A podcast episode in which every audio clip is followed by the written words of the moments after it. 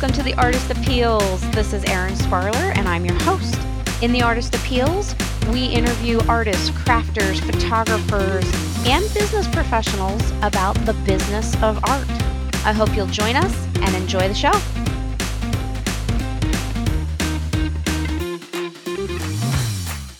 So, in today's episode of The Artist Appeals, we're going to talk to an artist and illustrator who has been in this field for some time, and he's highly recognized. He's won the Hugo Award for Best Professional Artist twice.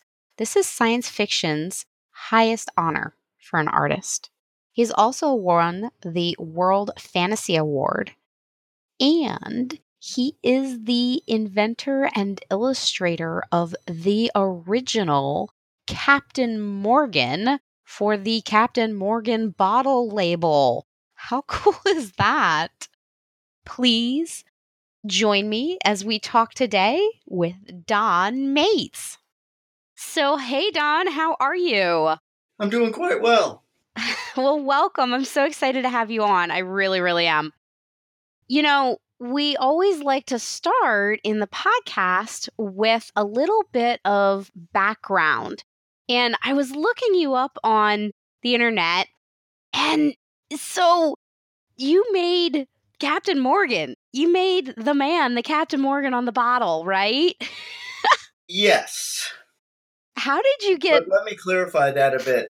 Yeah, please. I originated the character when it was released by Joseph Seagrams and Sons in 1982.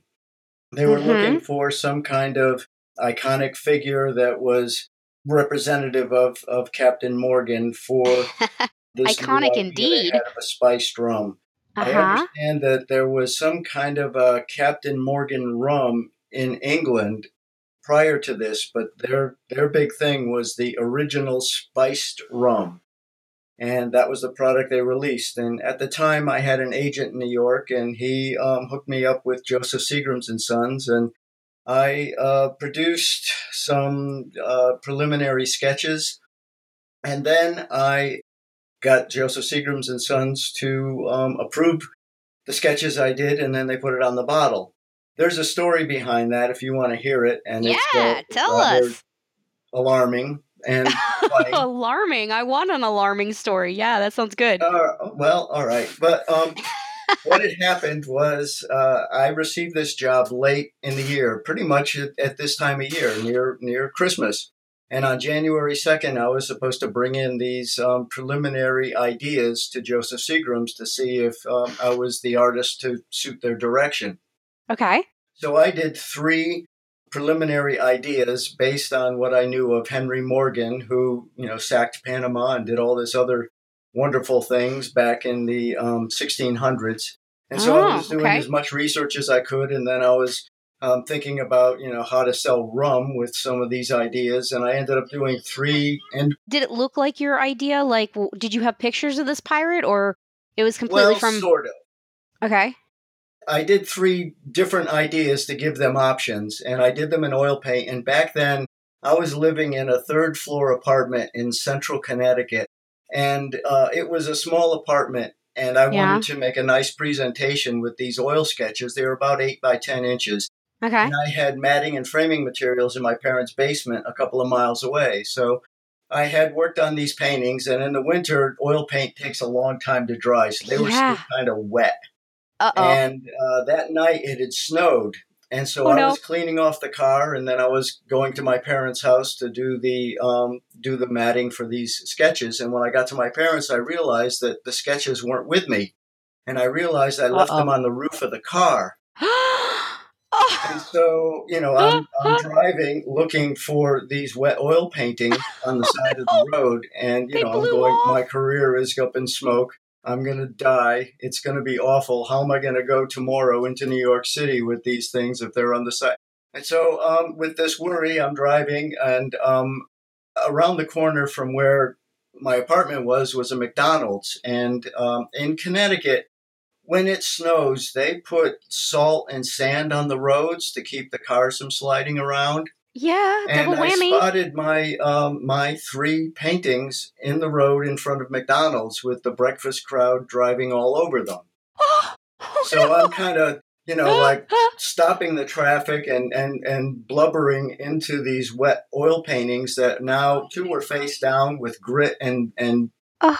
nasty stuff, and then one was face up with tire tracks. Oh and so uh, I, you know, went back to my parents' house and cut the mats. Meanwhile, I'm trying to like move the oil paint aside and get the dirt and the grit and the salt out from under it. And of course, tweezers, masonite. And uh, you know, when the cars ran over it face down, they embedded the sand in, so there were all these divots in the and dirt, and it was pretty nasty.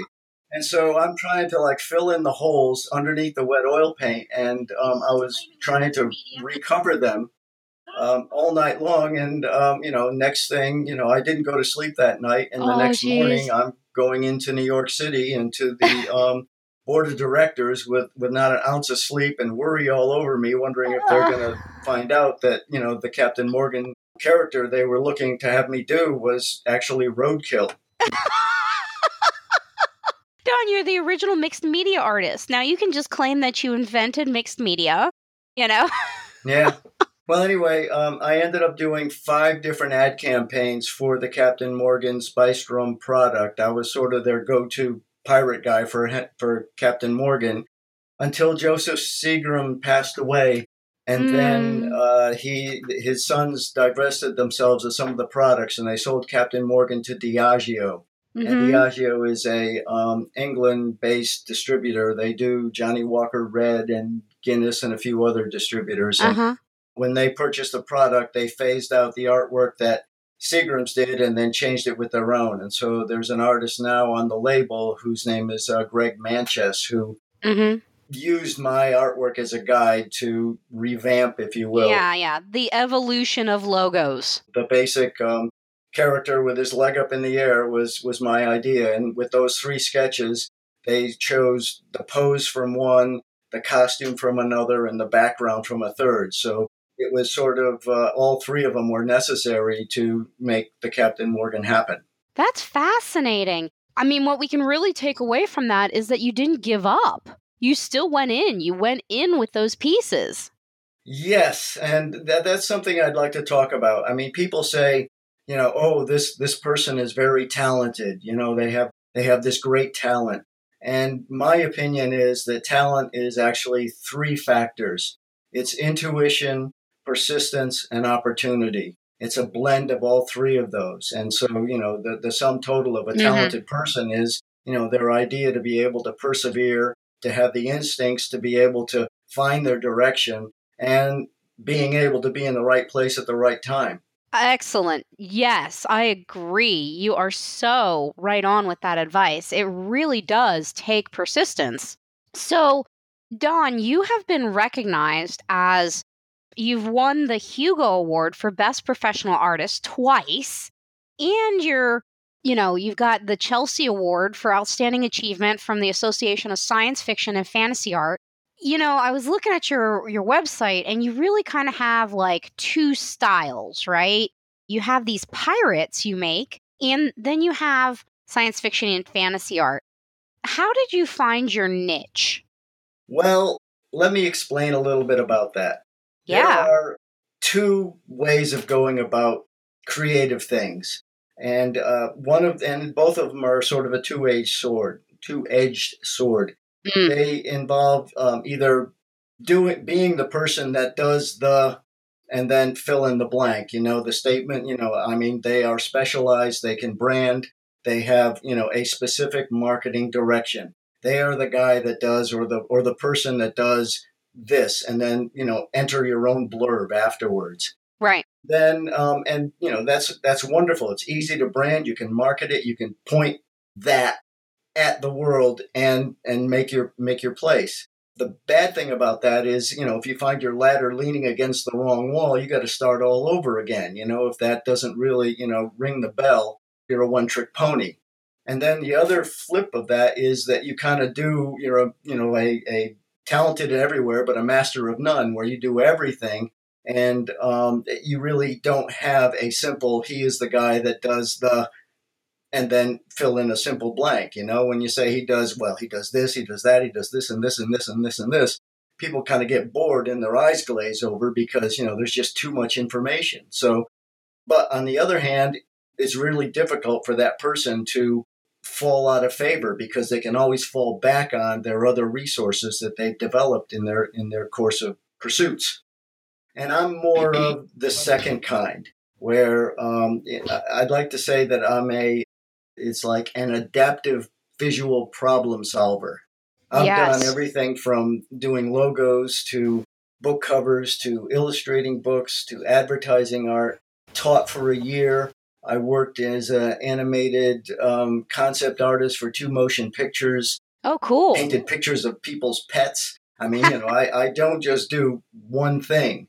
No, and you don't. It's very difficult to, you know, have a website that says, okay, he does this. And that's why I split it because partially because I've done something like 200 and something imaginative book covers and imaginative art. And I really enjoy flexing my imaginative muscles. And I've also done all this uh, pirate art and some of my favorite artistic heroes were uh, Howard Pyle, who did the Book of Pirates, and N.C. Mm-hmm. Wyeth, who illustrated Treasure Island. And these were big inspirations to me. And I wanted to continue what they started by uh, delving into this genre. And at one point, uh, a lot of illustrators were leaving New York City. And it wasn't just one point, it was like, you know, Frederic Remington did this back at the turn of the century. And they went out west and they painted Western art.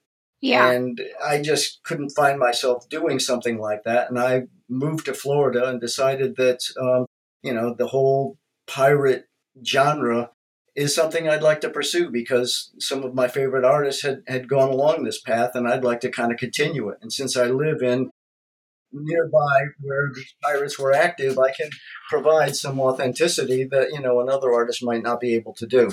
Yeah. Hey, did you know the actual full quote for Jack of all trades, master of none is actually Jack of all trades is a master of none, but oftentimes better than a master of one. Ah, yeah, that's perfect. Yeah, that's you. Well, you know, I've I've done lots of things. You know, I mean, my first job, if you could call it that, when I was still in art school, a local bakery uh, approached the school looking for artists to uh, help them out and they were doing a promotional campaign to put um, faces on bagels. It was the Lender's Bagel Bakery. And so my first paid art job was, you know, putting cartoon faces on bagels and they made necklaces out of them and sold them to people. How bizarre. I love it.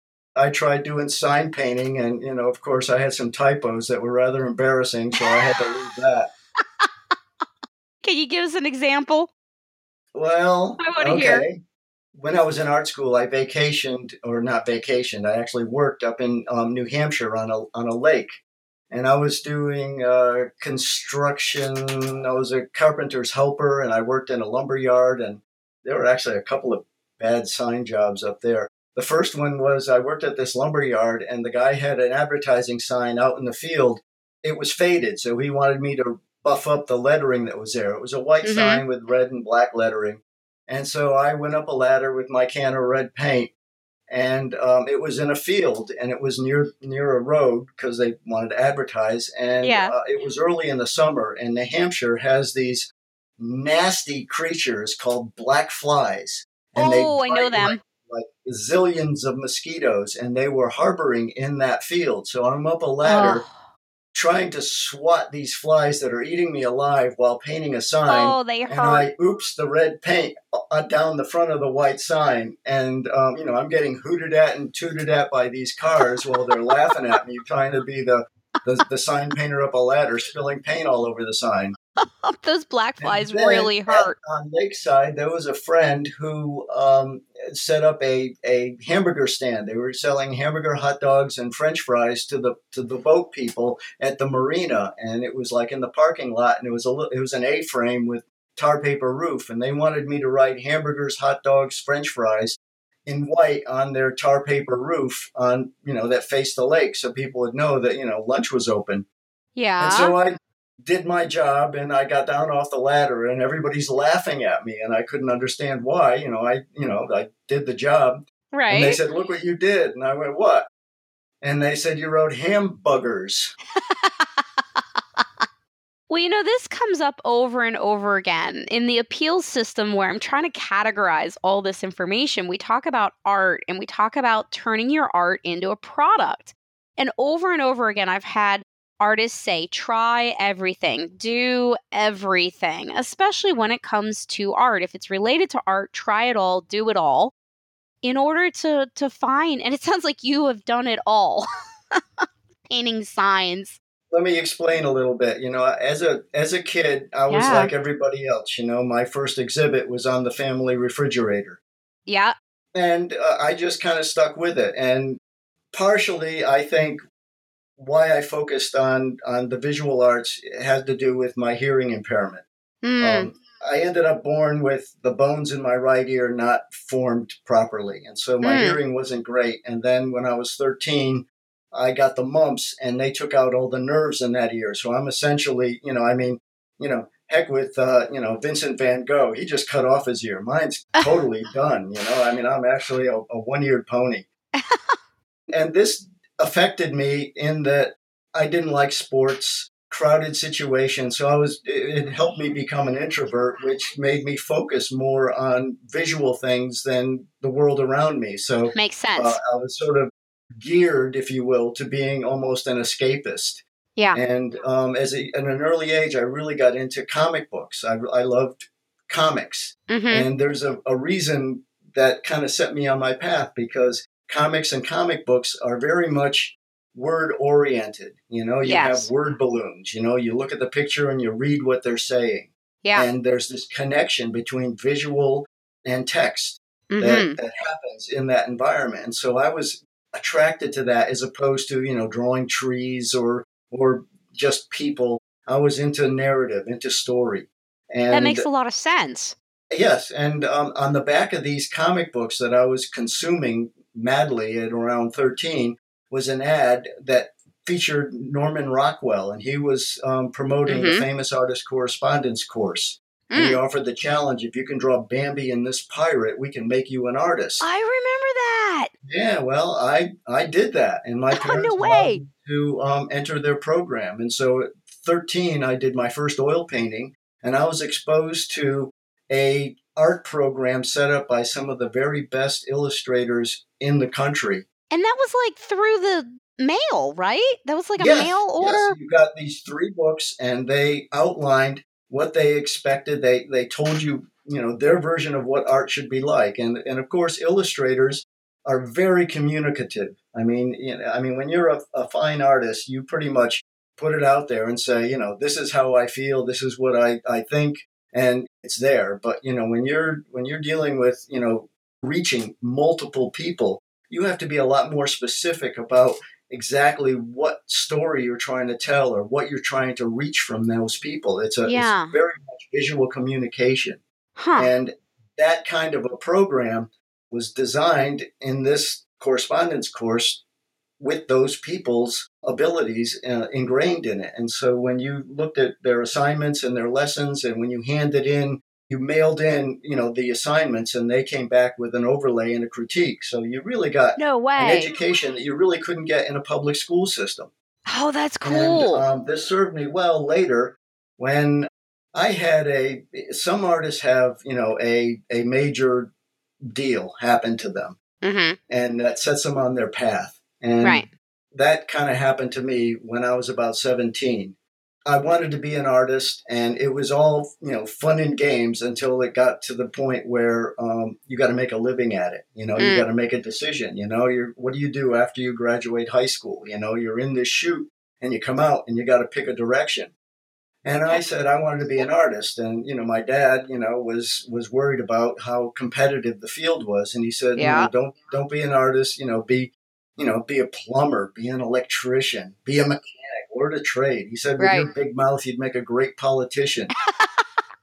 and what I found was that my guidance counselor was um, had a different bent. You know, I told him I wanted to be an artist, and he said, well you're in the top 10% of your class, you really need to go to a, a college or a university. Mm. So I said, well, that sounds like a good idea. He said, well, you could fall back on your degree and you could always teach. And I go, well, yeah. you know, that, that makes sense. So I looked at the local colleges and universities and I actually took a figure drawing class at one of the local universities. Mm-hmm. And I didn't like what I saw. I mean, I had this background when I was 13 of, of illustrative oh, yeah. communicating art. And what I saw being done by the students or in the art facilities at these universities was not what I wanted to learn. So I said myself, if, I, this is what it takes to get a degree, you can have it, you know? Right. And uh, some things were happening in my life that caused a lot of angst. Mm. One of the things was uh, my mom had had numerous nervous breakdowns, and she had just had mm. another one.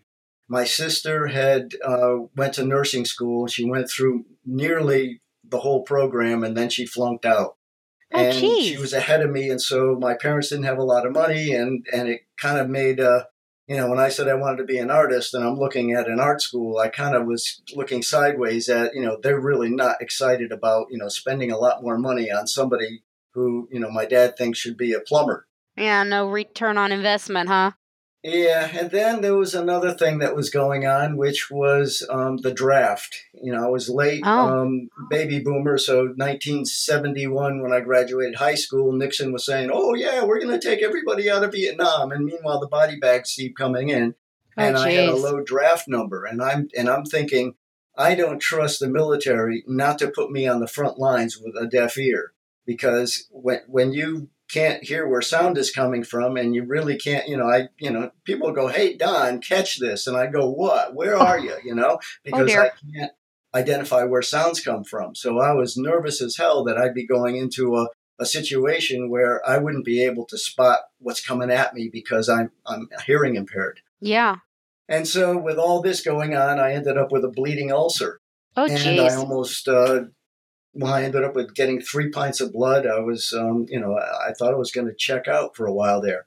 Wow. And so after that, I said, you know, heck with this. I want, I want to be an artist. And um, my art teacher found, gave me a magazine that had some advertisements for various art schools. And I was looking at a couple of them, and and this is what I'm talking about. Your intuition. I yeah. went to interview these schools, and they didn't feel right. Mm. And then I went to this one school called the Paier School of Art in Hamden, Connecticut. And again, it was when I went there, it was non accredited. So there was no degree program or anything like that. Yeah. But as I approached the school, there was like a rotunda in front of the um, building where you got um, interviewed, and it felt right. I mean, mm. I looked at it and said, wow, this is a cool place. And then when I went inside and saw the amount of representation and, and detail that was being done by the students, I realized that I could learn things here. And so, you know, my my intuition said this is the place to go, and it was close enough that um, it wouldn't be as so much of a burden on my parents because I could commute. So it, wow. um, you know, it, it, it solved a lot of problems, and I was so lucky in that intuitive step because I had one of the best educations an artist could possibly desire. I mean, it was a wonderful program. The teachers, two yeah. of my instructors, won Pulitzer awards for their um, their artwork. Wow! If you want to look up Rudolph Zallinger, he's the artist who um, came up with the silhouette of the evolution of man, from ape turning to man. And oh. he also did. Um, he was one of the first artists to visualize what dinosaurs looked like. He Rudolph did a Zallinger mural at the Peabody Museum 120 feet long, 16 feet tall, showing you all the various ages, the Cretaceous and the Jurassic and the Triassic periods, all displayed in one continuous mural. Mm. Uh, he did it when he was 24 years old. It took him four years, and he won a Pulitzer for it. It was just an incredible. And he was working with paleontologists and at the Peabody. You know, they were discovering they had all these bones and things, and they were trying to figure out what what the creatures looked like, and he visualized that. Wow. So you knew early on that you wanted to be an illustrative artist. You know, I only recently encountered the term imaginative real- realism or illustrative realism. And I think it's a fascinating field, this idea that you're imagining something, but you're trying to make it a reality. You're making it realistic. And in fact, I, I wanted to thank you for this illustration that you did and sent me in our email correspondence. And I just want to describe it for people. Don, you sent me this great picture for Christmas of a commission you did of this kind of this St. Pauli's type girl with the beer mugs, but she's an elf and she's riding a jackalope. And I just can picture her going around to the elves in the workshop who maybe are like, you know, have been making toys and they're just so exhausted that she has to ride over to them and save them by feeding, you know, maple syrup or mead directly into their mouth from this big barrel that this rabbit is carrying on his on his back like a like a Saint Bernard rescue dog. It's just fabulous. I can we share that down below in the podcast so you guys can see it then? Sure. Every year I do my own holiday cards, and uh, there's a fellow who um, enjoys this kind of imaginative artwork, and he yeah. has his favorite artists, and he commissions each artist each year to do a holiday card that he sends to all his friends and other artists. And I was the guy this year, and uh, his prerequisite was that you know he likes some kind of a of a of a, a babe, if you will, on the yeah. cover. It has to be some. He, he's into pinup art and things, and she looks a little bit like an elf I wench. Some kind of a, a holiday related pun and the pun associated with that image is Hoppy Holidays, which is um, she's got all you know. I I use for inspiration the St. Pauli beer girl. Only yep. I gave her pointy ears, and she's got these huge beer mugs, and yep. she's got a barrel full of beer, and the and the rabbit's got his own supply. And you'll notice that there's a little bit of a there's some hops sticking out a bag in the back between the antlers on the on the bunny because yep. you know they they breed like rabbits, so you figure that you know he wants some incentive, so he's got the mistletoe going, and um, so it's a it, you know it's it's all. I like having fun for the holidays, and this is my idea of fun. And in the sack behind her, instead of toys, there's bits of hops to yeah. carry the theme. Oh, I love it. It's it's so great. And so you know, we talk about art and what you make and finding your niche. And we've talked a little bit about product and all the different things that you've tried. So you still do commission work and you do paintings. Um, I met you at IlluxCon, which was an incredible event where all these amazing artists go and, and sell their originals. But can you talk a little bit about the different types of like things that you do? Like how does your work get out there? What products do you put your work on? You have originals, you have magic cards, you've done Captain Morgan, you do these commissions. Can you talk a little bit to that? Okay. I'd like to back up a little bit and then sure. go forward on this. Yeah. You were talking about imaginative realism. Yeah. It's a new term for an old an old art form. Yeah. Uh, one of the original artist to do this kind of artwork was Hieronymus Bosch. Oh, I His love Bosch. Popular painting would have been the the Garden of Earthly Delights. Yep. And incredibly imaginative. The creatures are just unworldly. And, yeah, you tried to pick heaven and hell, right? You know, and then you're dealing with the Sistine Chapel. You know, and to me, you know, it's a it's it's a wonder of the world, and it's also one of the best pieces of illustration ever done. I never um, thought of that. Talking about, you know, taking what's written in the Bible and visualizing it. And Michelangelo incredibly visualized mm-hmm. it on his back in wet cement, you know, yeah. pouring in space on scaffolding, which made the made the process even more incredible. But you know, this is this is an art form that is not just new. It's it's been going on for for, for centuries. I mean, That's even when really your Renaissance painters point. were were doing paintings for the church, they were, you know, the Annunciation. They're imagining what an angel looks like. You know, they're imagining, you know, all the all the the parts of the Bible. And so it's a it's it's a it's not you know looking at something and then painting it, which a lot of art is. This is taking something that's that's written or inspired and trying to visualize and communicate what you're reading into a visual form. Wow. You make a really good point, Don.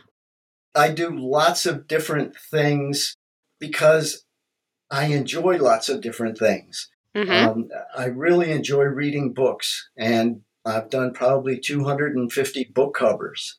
at least of uh, imaginative books and and you know I've recently illustrated uh, volumes of uh, books by Stephen King for small press publishing. Yeah, 250.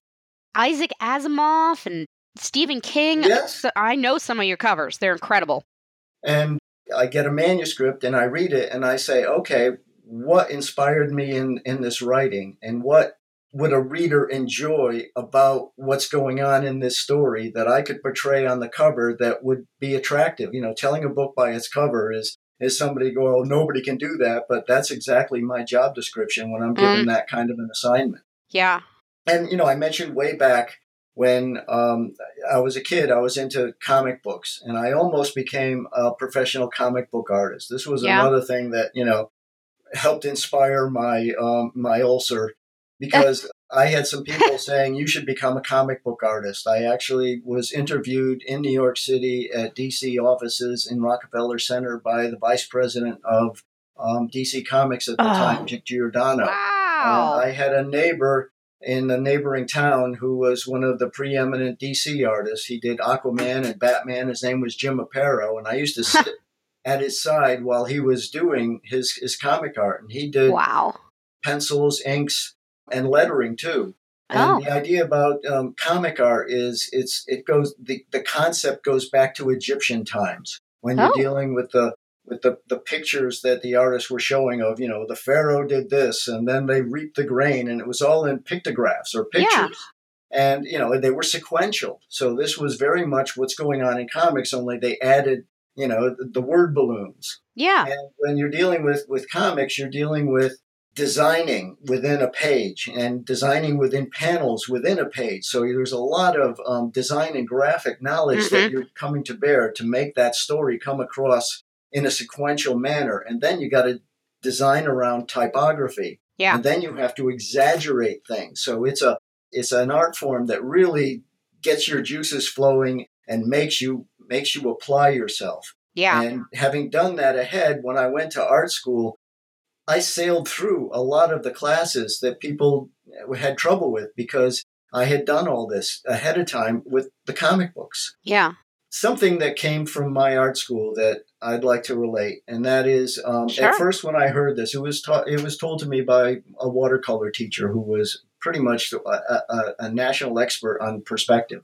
Oh. But he he said something, and at first I I kind of scoffed at it. I thought he was telling a joke, but really what he was saying was the keys to the kingdom. And it isn't just the kingdom of art, it's any kingdom. Ooh, enlighten us. The first thousand are the hardest. yeah.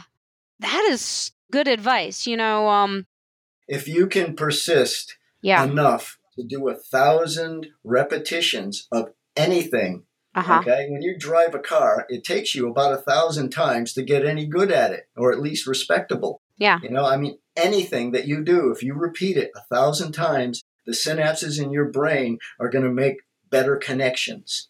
And if you have the persistence, yeah. you know, I mean, I am not a musician. I mean, I tried it, you know, I mean, I tried drumming and I would have been a great drummer if, except for I had no rhythm and no sense of timing. but you know i mean i couldn't apply myself and it, and i couldn't bring myself to do it a thousand times right and when i did i found that when i got there i didn't like it again you know i was talking about persistence and intuition my yeah. intuition said don't persist yeah there's a book out there about mastery of things tim tim ferriss has made a, a name for himself with the four hour work week but he talks about breaking something down and you know doing it a thousand hours or something like that the Native Americans have an interesting way of, of teaching or raising their children, if you will. They let the, the kids do anything, watch for a smile. Who's this? Whatever they, the kid is doing and he's smiling, yeah, he, they give them more of it and it's an interesting way of of rearing a child. Instead of saying you know like you got to do math you know you got to know algebra 3 i mean you know you got to you know you got to be a, a doctor you got to you know. Yeah. instead watch what makes them happy and then keep giving them until they see if that's something that they want to pursue. It's it's a unique way of raising a child. I'd like to talk briefly sense. about something that uh, my wife and i got involved with and it's called uh, mythic journeys and okay. it's a documentary, and it goes into this um, kind of in an interesting fashion. Mythic Journeys, it's all about storytelling and how important it is. I mean, Deepak Chopra is one of the people interviewed in this documentary, and he says that um, if you want to know a culture, don't look at the news. That's just journalism. Look at their myths, and then oh. you understand oh. what they're about. You understand their motivations. You understand their their preferences, how their how their culture is developed. You know, their their stories and their myths are what inspire them. Uh-huh. And um, this documentary goes into the various myths, and it, it's it's animated in some parts. They um, one of the artists that uh, is, is important in the imaginative realism field, uh, Brian Froud and his wife Wendy Froud. Yeah, who worked with Jim Henson, provided some puppets for this. Yep, yep, Yoda. And... My wife and I did some provided artwork that acted as segues in this. But anyway, it's available on Netflix, and of course you can get it. Um, and there's a um, a DVD you can order. It's um, you go to www.mythmovie.net and you can see a preview of it. But in one of the previews, um, Deepak Chopra says that you know if you've got a child who's really really good at soccer, don't make him slavishly go after math. He, you know, if he's really a good soccer player, he can hire an accountant. You know, let him do what he's good at. Yeah, I think that's a great advice for anybody, you know?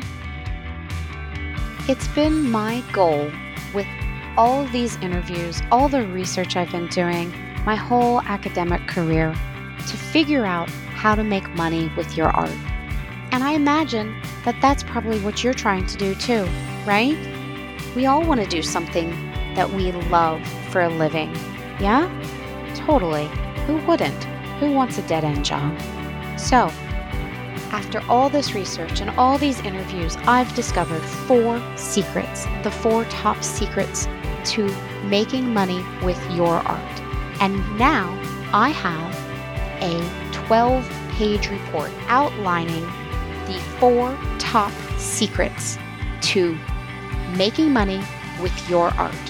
You can download this guide for free at howtomakemoneywithyourart.com. That's right, I got that domain name. So just head on over to howtomakemoneywithyourart.com, all spelled out, no numbers, and get your free report on how to make money with your art. How we've talked a little bit about your art and about product and now we're this is a great segue into educating your audience with stories. That is one thing that I think is so important in selling art and making a career in art is telling a story around images. Your artwork has a story kind of linked right into it. And I'd like to ask you more specifically, you said just a minute ago about illustrating books. How do you pick that one defining moment to illustrate? How do you tell a story around your art and pick that story when you've got a whole book to choose from? Any advice there? Again, you know, intuition. You know, uh, you you, you kind of wait for you know that that feeling inside you that says, "I think this is worth pursuing," and then you pursue it and see if it it rings a bell for for you or if you want to continue doing it. In other words, if it makes you smile, then continue it. My wife mm, has an hmm. interesting theory. Let's hear it. It is um, when you're doing something that's important, important to you, important to your soul, important to your career path. The clock stops, and what she means by Flow. that is, if if you're doing something you don't like, you watch the clock to make you know to say, oh boy, you know it's almost five o'clock. I can be out of here. Yep. You know, I can remember in, in, in elementary school just waiting for that clock to tick so I could get out of school. And the converse of that is if you're doing something that you really enjoy, time is irrelevant. It's like, you know, oh my God, it's, it's, you know, it, it, look what time it is. You know, yeah. it's like, mm, where'd it go? Know, where did the day go? You know, it's like you are so enmeshed in, in what's important to you that the clock becomes irrelevant. And that's an indication that, you know, you might be onto something that, you know, is important to you or important to you in some way that you don't understand right now. And I guess if you're reading something and you hit a spot and you come up from it and you're like, "Oh, I've been reading for an hour and it felt like 5 minutes." Maybe that's a good indicator that that's the the storyline, right? in commercial, you know, you're selling a product, okay, and and Yeah. so you have to be aware of, you know, there's a product involved. So you know, in a in illustrating a book, the book is the product, Mm-hmm. and the inside of that book is a product as well. mm-hmm. And so you're trying to reach a specific audience. You know, for example, if you're doing a, an imaginative medieval um, story, you've got to have some kind of armor or something medieval involved in it. You know, to relate the story to a reader, and the reader can say, "Oh, it's about this." Visually. You know, if it's a yeah. science fiction story, you need some kind of um, imagery that is going to relate to the people that it's science fiction. And so there's that kind of a hook. And then what I find is that, you know, I have to kind of figure out the flavor of the story. Is it is it a colorful story? Then I'll reach for a brighter palette. If it's a if it's a dark, you know, like ominous story, then you know I'm going to reach for a darker um, uh, value pattern. If it's very dramatic, I'm going to reach for you know opposites uh, in, in both light and dark and in color. You know, I'll reach for opposites in the color wheel to make it dramatic. You know, ah. if it's a moody story, then I'm going to reach for the middle tones and make it so that it's kind of gray, uh, nebulous. Okay, so I'm trying to you know find keywords that relate to the story and use how they how images affect your subconscious to communicate with you.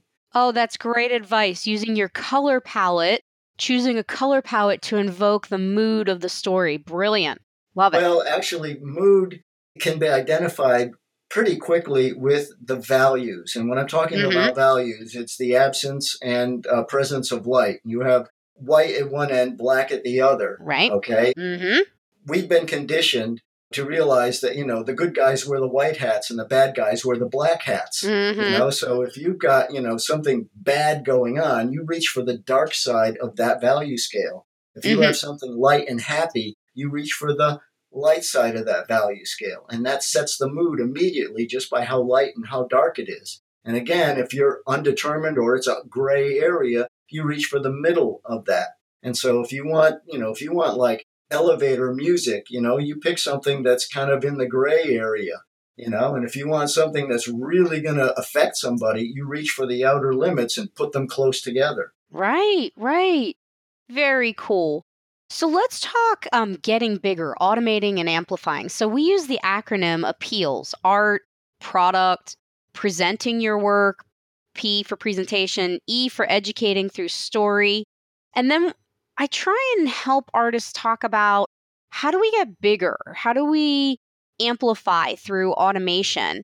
Now, you're from a generation where networking was really important, right? Like, what have been some of the best things you've had happen to you for getting opportunities like going to conferences or just talking to people what have you found to be some of the most effective techniques for finding opportunities i don't think there's any one path and you got to realize that when i entered this field it was a whole different environment than it is today i mean you know there was no internet you know i mean Yeah. uh, I, at the time i lived close enough to new york city where i could actually get on a train and bring my paintings into the publisher's offices and show them what I did.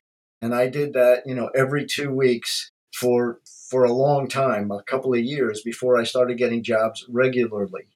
I also was very careful in that I picked specific markets. uh-huh When I left art school, I realized that, you know, the, what my teachers were doing and what my fellow students were doing was nice, but that wasn't the world. I, I went into bookstores and carefully looked at what the publishers were publishing. mm-hmm. And I geared my portfolio that I was showing these publishers to specific areas within the publishing. And at that time, it was a very small genre. I mean, science fiction and fantasy paintings used to be in the back of the bookstore behind the westerns. And people would literally rip the covers off of the book so people wouldn't see they were reading that stuff. And today, you know, I mean, you've got Game of Thrones, you know, and Stephen King and all this all over the bookstores, you know, front and center. I mean, it's it's a major part of our uh, our media now. But back then, it was a really a back door into this um, into this uh, business, and I targeted that specifically time there weren't many artists in that field. I could yeah. I could name ten that huh. were vying for jobs in an exploding market. So huh. it was easier for me back then with the right artwork to place it. And and and that led into going. You know, I did my first uh, comic book convention when I was in high school, uh-huh. and uh, I did my first uh, science fiction fantasy convention back in like you know 1970. After I've been working just a couple of years, and there I met authors, I met publishers, I met the art directors in person and I was able to show them what I was doing because there was an art show right there. Right. So, you know, there was meeting the publishers, meeting people at conventions. And then, you know, once you started getting book covers and, you know, it's a it's a catch 22. How do you get a job if you haven't done a job? How do you prove that you are are viable? Right. And so, you know, anything that that shows that you're professional that you can put in a portfolio saying, this is a, a printed cover that I did and you show it to someone, they can go, aha, he can deal with, he or she can deal with the deadline. You know, they, they can work mm-hmm. under pressure. They have, you know, it, eh, the work looks good in reproduction. There's all these things when you have something actually done. And so, you know, I wouldn't, some people won't do a job because it doesn't pay enough. Any job that you like is an opportunity because you know you own the artwork you can eh, eh, and, and if you're careful with your contracts you can do other things with it than that initial job. And so, you know, every painting, every creation that you do is basically a, a billboard for your career. Excellent. I think what I take away from that is that you, A, did your research, B, you found a niche and focused on that niche, and then C, you showed up and you persevered. You you showed them again and again and again. You said you went in every 2 weeks and you networked. I really believe that personal connection, connecting through story, connecting with people personally, is still incredibly valuable even in the internet age. Maybe even more so because people are bombarded daily by emails seeking out, you know, opportunities. So showing that you show up over and over again and connecting over and over again is so important.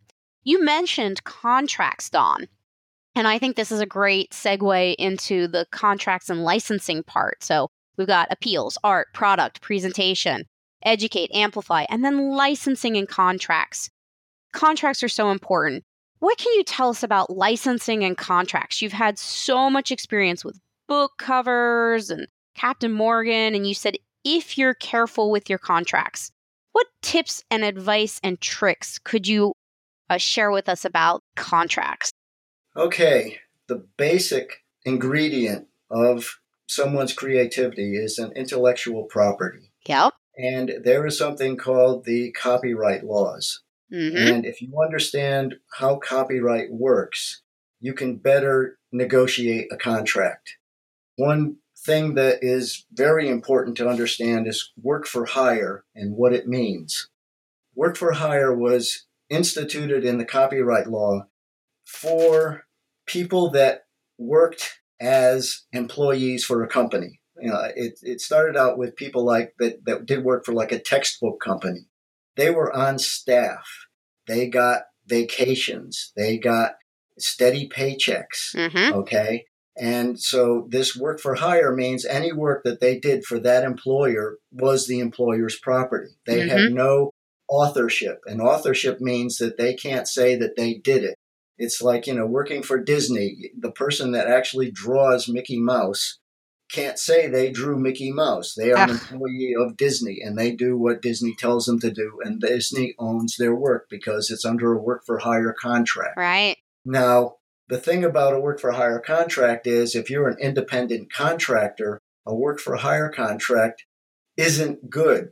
If you can get out from under and work for a hire contract as an independent contractor, you need to do that because um, and the motion picture industry has pretty much said you it's a work for hire contract. I know a couple artists that have gotten around it, but they've been in the business a long time and they're specific and and also they're they're sort of grandfathered in in a way. Yeah. But a motion picture, you know, nobody wants, you know, if you draw, you know, Chewbacca or something, you can't go out and make prints and do all this stuff because you do because you were under a work for hire contract with Lucasfilm, for example. Right. Same thing with Disney. Now, there are other companies, the gaming companies, for example, that the lawyers are insisting that they put work for hire in the language of their contracts. And that's because they don't want artists to come back and bite them and, and sell, do something with a character that may develop into something. Well, and there's so much money in licensing those characters as soft toys yes. and on products. So much money. Exactly. So, but on the other side is there are companies that a copyright is for the creator or the artist's lifetime plus 70 years. Yep. Okay. Mm-hmm. How many companies will actually last that long? Mm, good question. And so the thing is that, you know, if you can put in a contract, uh, another term that you want to be aware of is all rights. All rights means you keep the original, you can still claim authorship. Okay, you can say I did this, you know, and mm-hmm. nobody can say you didn't because you just sold all rights to your artwork.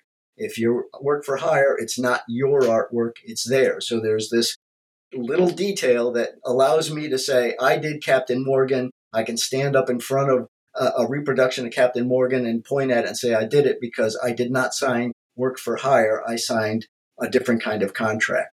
So it gives you authorship. You can claim that you did it. You know, I at the beginning of our conversation, you asked about Captain Morgan. Mm-hmm. I was able to talk about it because I still retained authorship.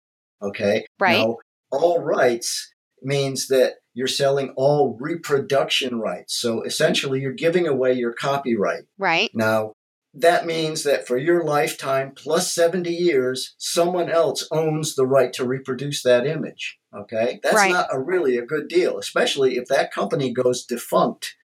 You've lost your copyright and they're not using it. And so that's an image you've lost control over. Uh-huh. So if you can take an all right situation and put a time limit on it, give oh, them good. three years, five years, 10 years. Right. You know, you still got your lifetime plus 70 years. And if they sign that contract and they say, wow, it's still doing great, can we renew this? Go, sure, no problem. But you still contain, you can control that image. It's not gone to you.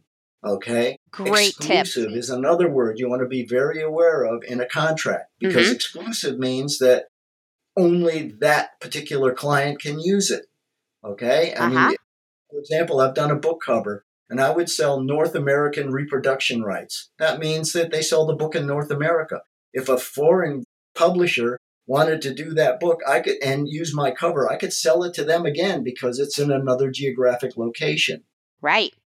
Great so tip. What you want, you know, your copyright is like your pie, and you want to sell slices of the pie. You don't want to just give the pie to somebody. Ha. So the idea of limiting the time limit, limiting the geographic, limiting what specific products they can use. If they're selling a book cover, if you're doing a, a job that's a book cover for a book cover publisher, they're not likely to make prints of that. They're not likely to make t shirts. They're not likely to make greeting cards. They're not likely to make whatever from that. They're selling books. That's their job. So why give them everything else they're not going to use when you could potentially use it sometime in your lifetime or 70 years? Right. So it makes sense to really be aware of what you're selling specifically in a contract.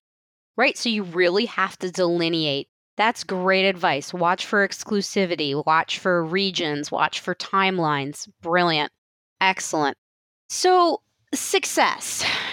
The appeals acronym stands I'm just trying to take all this information and put it in a, a manageable format and I think as artists, we oftentimes have these successes, but we don't stop to appreciate them or even measure them or reward ourselves for them. What are some tips or tricks that you like to use to kind of stop and share your successes with people or to celebrate them? Or how do you even measure success? It's kind of a nebulous thing for us artists. It's so you got to realize that there's a as an artist, it's pretty solitary. You know, you're you're yeah. by yourself and you better be happy with what you're doing because you're going to spend a lot of time doing it, you know, in a room by yourself figuring it out, you know? Mm-hmm. I mean, it's a it's it's it's a solitary pursuit. And when there's an opportunity to interact with other people, take it because it, you, you can share, you learn. You know, I mean, I've gone yeah. to um, demos, watching other artists work. You know, it gets me out of the house and I can see how other people solve visual problems. I got a, a, a, a, and this is why, you know, when we met at Luxcon, it's an opportunity for me to show what I do and also see what other people are doing and, and interact and exchange ideas and, yeah, and share in the camaraderie that normally doesn't exist in your day to day. Yeah. And learn little tips here and there. You know, I mean, it's a, it's a wonderful exchange and many artists are very sharing in what they do. I mean, there are some that, you know, think that it's a, it's a priority and nobody can take what they do. But in, in reality, you know, we all are influenced in some way, shape, or form, and we, we borrow it, from time to time and process it. So anyway, you know, the idea of success is is you know being able to put food on the table, do what you want to do, and and still enjoy what you're doing. Mm. But I have an interesting success story, if I can share with you. Yeah, please. I want to hear it. Okay, I was introduced to someone who introduced me and my work to a convention that happens in Lucca. It's in Tuscany, Italy. Mm. And it is one of the largest comic conventions in the world. I think they have like 140,000 people. It's very close to San Diego Comic Con. Wow. And it takes place in this little Italian walled city that was never bombed during wow, the war. Wow, that sounds gorgeous. I was invited as their artist guest. And in exchange for me being their guest, I had to do a, a painting that would be used as their promotional material for the event.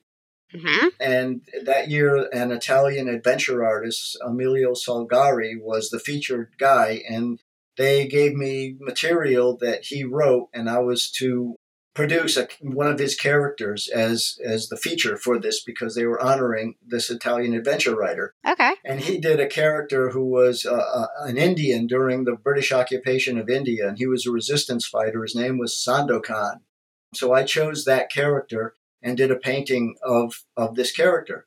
Now they wanted to hang the painting in Italy, and they didn't trust Italian customs. So when they purchased airfare for my wife and I to, to come to Italy, they bought an extra seat on the airplane for my painting. so cool. So we're flying across the Atlantic with, you know, Janny on one side and a seatbelt over a portfolio with my painting going to Italy. And uh, when I, and I mailed a, a frame there ahead of time, and so when I got to Italy, the place where I was putting the frame on the painting was over the stable for Napoleon's sister's horses. If Whoa. you can imagine, it was a uh, yes. Okay, so Aww. you know we're getting it's getting weird, and the, the town is um, all narrow streets. It was built on Roman ruins. There was a Roman amphitheater and and a medieval village was built on top of it. And yeah. it, it reminds me very much of um, Diagon Alley in the Harry Potter films. All narrow, narrow streets with all these shops and things going yeah. on. And they wouldn't allow cars in there. And usually there were 8,000 people living in and around that city. And during this event, there were 140,000 people. So it was really intense. And so my painting is, uh, they told me, come visit my paintings. It's, a, it's at the Palazzo Ducale, which is the Ducal Palace. Okay. So I'm going to the Ducal Palace and there's a red carpet with marble stairs and brass railings on either side. And so I'm going up this marble stairs with a red carpet to view my painting. Your okay? painting was then, a celebrity. they only have churches. They don't really have a convention center. So the opening ceremonies and the award ceremonies are taking place in this old medieval church. Ooh. And so you're going down, you know, the aisle and there's pews on either side with niches and all these, you know, Renaissance paintings yeah. within the niches. And you're going up to the front where the altar is, and they've made a stage just below the altar, and in front of the You're altar is a chills. screen, and it's a rear projection screen with my painting on the screen. So it's like you know I'm going into the church of Don art. you give me chills, like you're marrying your own art. I tell you, you know, my hat size went up three sizes after that convention. Oh, that's so cool. That is so cool. Yeah, that is a success story for real. Oh, that is so brilliant. I love it. Well, Don, I would like to close with one more question. I love to ask at the end of all these about books you would recommend. Um, it can be your own book. It would be it could be a that you would give as a gift to an aspiring artist or anyone really.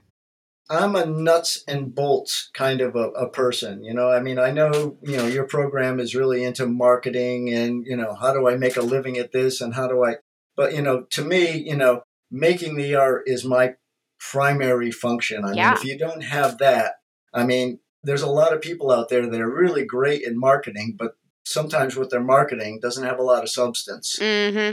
And so, you know, my advice, you know, I mean, is go to some, you know, get advice from someone else about marketing because, you know, I'm, I do a slideshow for my pirate art and I call it Blunder for Plunder.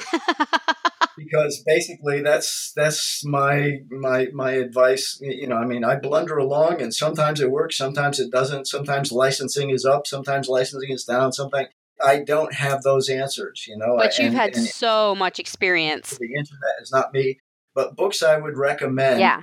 for people who want to know nuts and bolts how to communicate with their artwork better. One of them is by Andrew Loomis called Creative Illustration. Mm. And he really goes into how to work with photographs, for example, so that you can counter the distortion inherent in photos. He oh. goes into how to set up a value pattern simplify values so that your idea comes across quicker and faster. Uh-huh. Um, it's a it's a wonderful tool. He was a contemporary of um, Norman Rockwell, mm. and so he was using a lot of um, Norman Rockwell esque devices to be able to carry across what was going on and and basically it's it's design composition working with values working with shapes working with lines working with textures working with colors all this is is when you look and you see and when you create, you work with five things, and that's it. It's just like a musician works with you know time signatures and treble and yeah. bass and all that you know and an author they work with sentences and word fragments and punctuation yeah. artists work with five things that's how that's all we have every every image ever done by anybody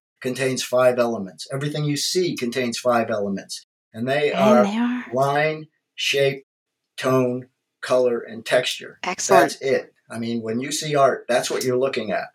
And the books that really explain that are the one I just described, Andrew Loomis, uh, Creative Illustration, and the two books by James Gurney. James one Gurney. is Imaginative Realism, and the other one is Color and Light and he's actually going into scientific research on why things happen. I mean, you know, when you see a water drop, why does it look like that? When you see a rainbow, how is the light reflect, refracted?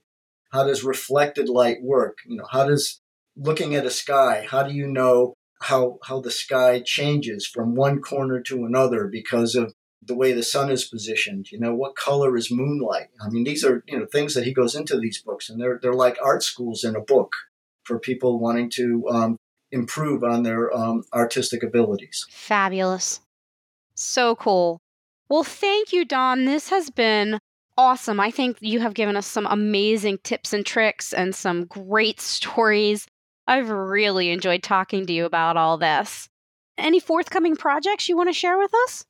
Well, they're about to release, and I think it's already sold out. Stephen King sells his books to small press publishers who do deluxe editions, oh. uh, like the old time Scribner's illustrated books, where you saw all the, the nice old N.C. Wyeth, Robin Hood, and all this. Uh-huh. Well, that kind of thing is coming back in publishing through small press publishers and authors that have a big following, uh, like Stephen King and a few others, are able to take their work and have it produced in a in a quality book with good binding and illustrations in it. And so I've done uh, Stephen King's The Stand and Stephen King's The Shining. Ooh. And um, both of them are, I don't know if they're still available, but they um, are out there. And um, I just just coming out now from a publisher called Grim Oak Press, illustrating Raymond Feist's book Faerie Tale, and um, I'm doing his uh, Riftwar series. And the first book is The Magician, and my artwork is on the cover that I did for Mass Market, and they're reusing it on this book. And I'm doing interior illustrations for it. Oh, very cool. Are you going to do a signing anywhere or anything? Enjoy, illustrating books. It's a I really enjoy the process of reading and doing that. And I still do covers now and again. Excellent. Are you going to sign these anywhere? I want a signed copy. They're all signed. That's that's part of the deal. Oh, you get a oh. signed. Excellent. Stand books are from PS Publishing in the UK. And there's a, a fellow who has he's trying to get 10 copies so he can sell them to other people. But basically, um, they're sold out right from the publisher. I mean, wow. the fans want these books so badly that you know they're they're gone, but you would probably get them on a secondary market. Good problem to have. oh well, thank you, Don. This has been so illuminating. Pun intended. Well, that's good. I'm glad I'm able to help. I'm much better working with my hands than I am with my mouth. But you know, as my dad said, you know, my big mouth, I'd make a politician. It's not a, it's it's nothing I would really want to pursue. But he kind of knew that, um, you know, my mouth was yeah over exercised. Hey, and one more question for you, Don. If somebody wanted to get a commissioned work, where and how could they go and commission you? Go to my website or email me. I'm terrible on Facebook Messenger, all that. I, you know, for, for reasons I won't go into, I really don't like Facebook. and I, I, I actually probably haven't blogged for a year. I'm, I'm probably going to put my, my Christmas card on my blog, but that's about it. Mm. I'm very good at email. My email address is donmaitz, D O N M A I T Z, at paravia.com, and that's spelled P as in Peter, A as in Andy, R as in Ralph, A as in Andy, V as in Victor, I as in Indiana Jones, and A as in Andy. And I respond very well to emails. Excellent. I think I want a commission piece. I didn't tell you when you were talking about pirates, I'm actually related to the pirate Jean Lafitte. He's my eight or 10 times great grandfather. Really? Yeah. Yeah. Government hooked me up with a um a uh, lineage many, many years ago. Actually, hooked up my great grandmother with a lineage. So, yeah, I'm related to the pirate Jean Lafitte. Maybe I'll commission you to try and depict him, although I don't think there's any actual depictions of him out there since that would have been really long time ago. I'd, have to do some research. You know, I've got, you know, a, a pretty good library. I could probably see what what's what with that you were mentioning, you know, your your your heritage on that, and um, the reason I kind of gravitated to pirates. Um, it was sort of preordained because I was named after my dad, and it, we have we share the same middle name, which is mm-hmm. Raymond. So okay, became Don R. Mates. well, my little one has the middle name Lafitte, so got to pass those pirate roots down, man. I yes. love it. I love it. Well, this has been wonderful. Thank you so much. Well, that's it for the Artist Appeals. I hope you've enjoyed it as much as I've enjoyed recording it. I just love talking with all these artists and business people. It's phenomenal, and I've learned so much. I hope you've learned something too. You can get more information. You can check out some of the links that we talked about in these podcasts at theartistappeals.com. That's the artist appeals, A P P E A L S dot com. Thanks and have a good one.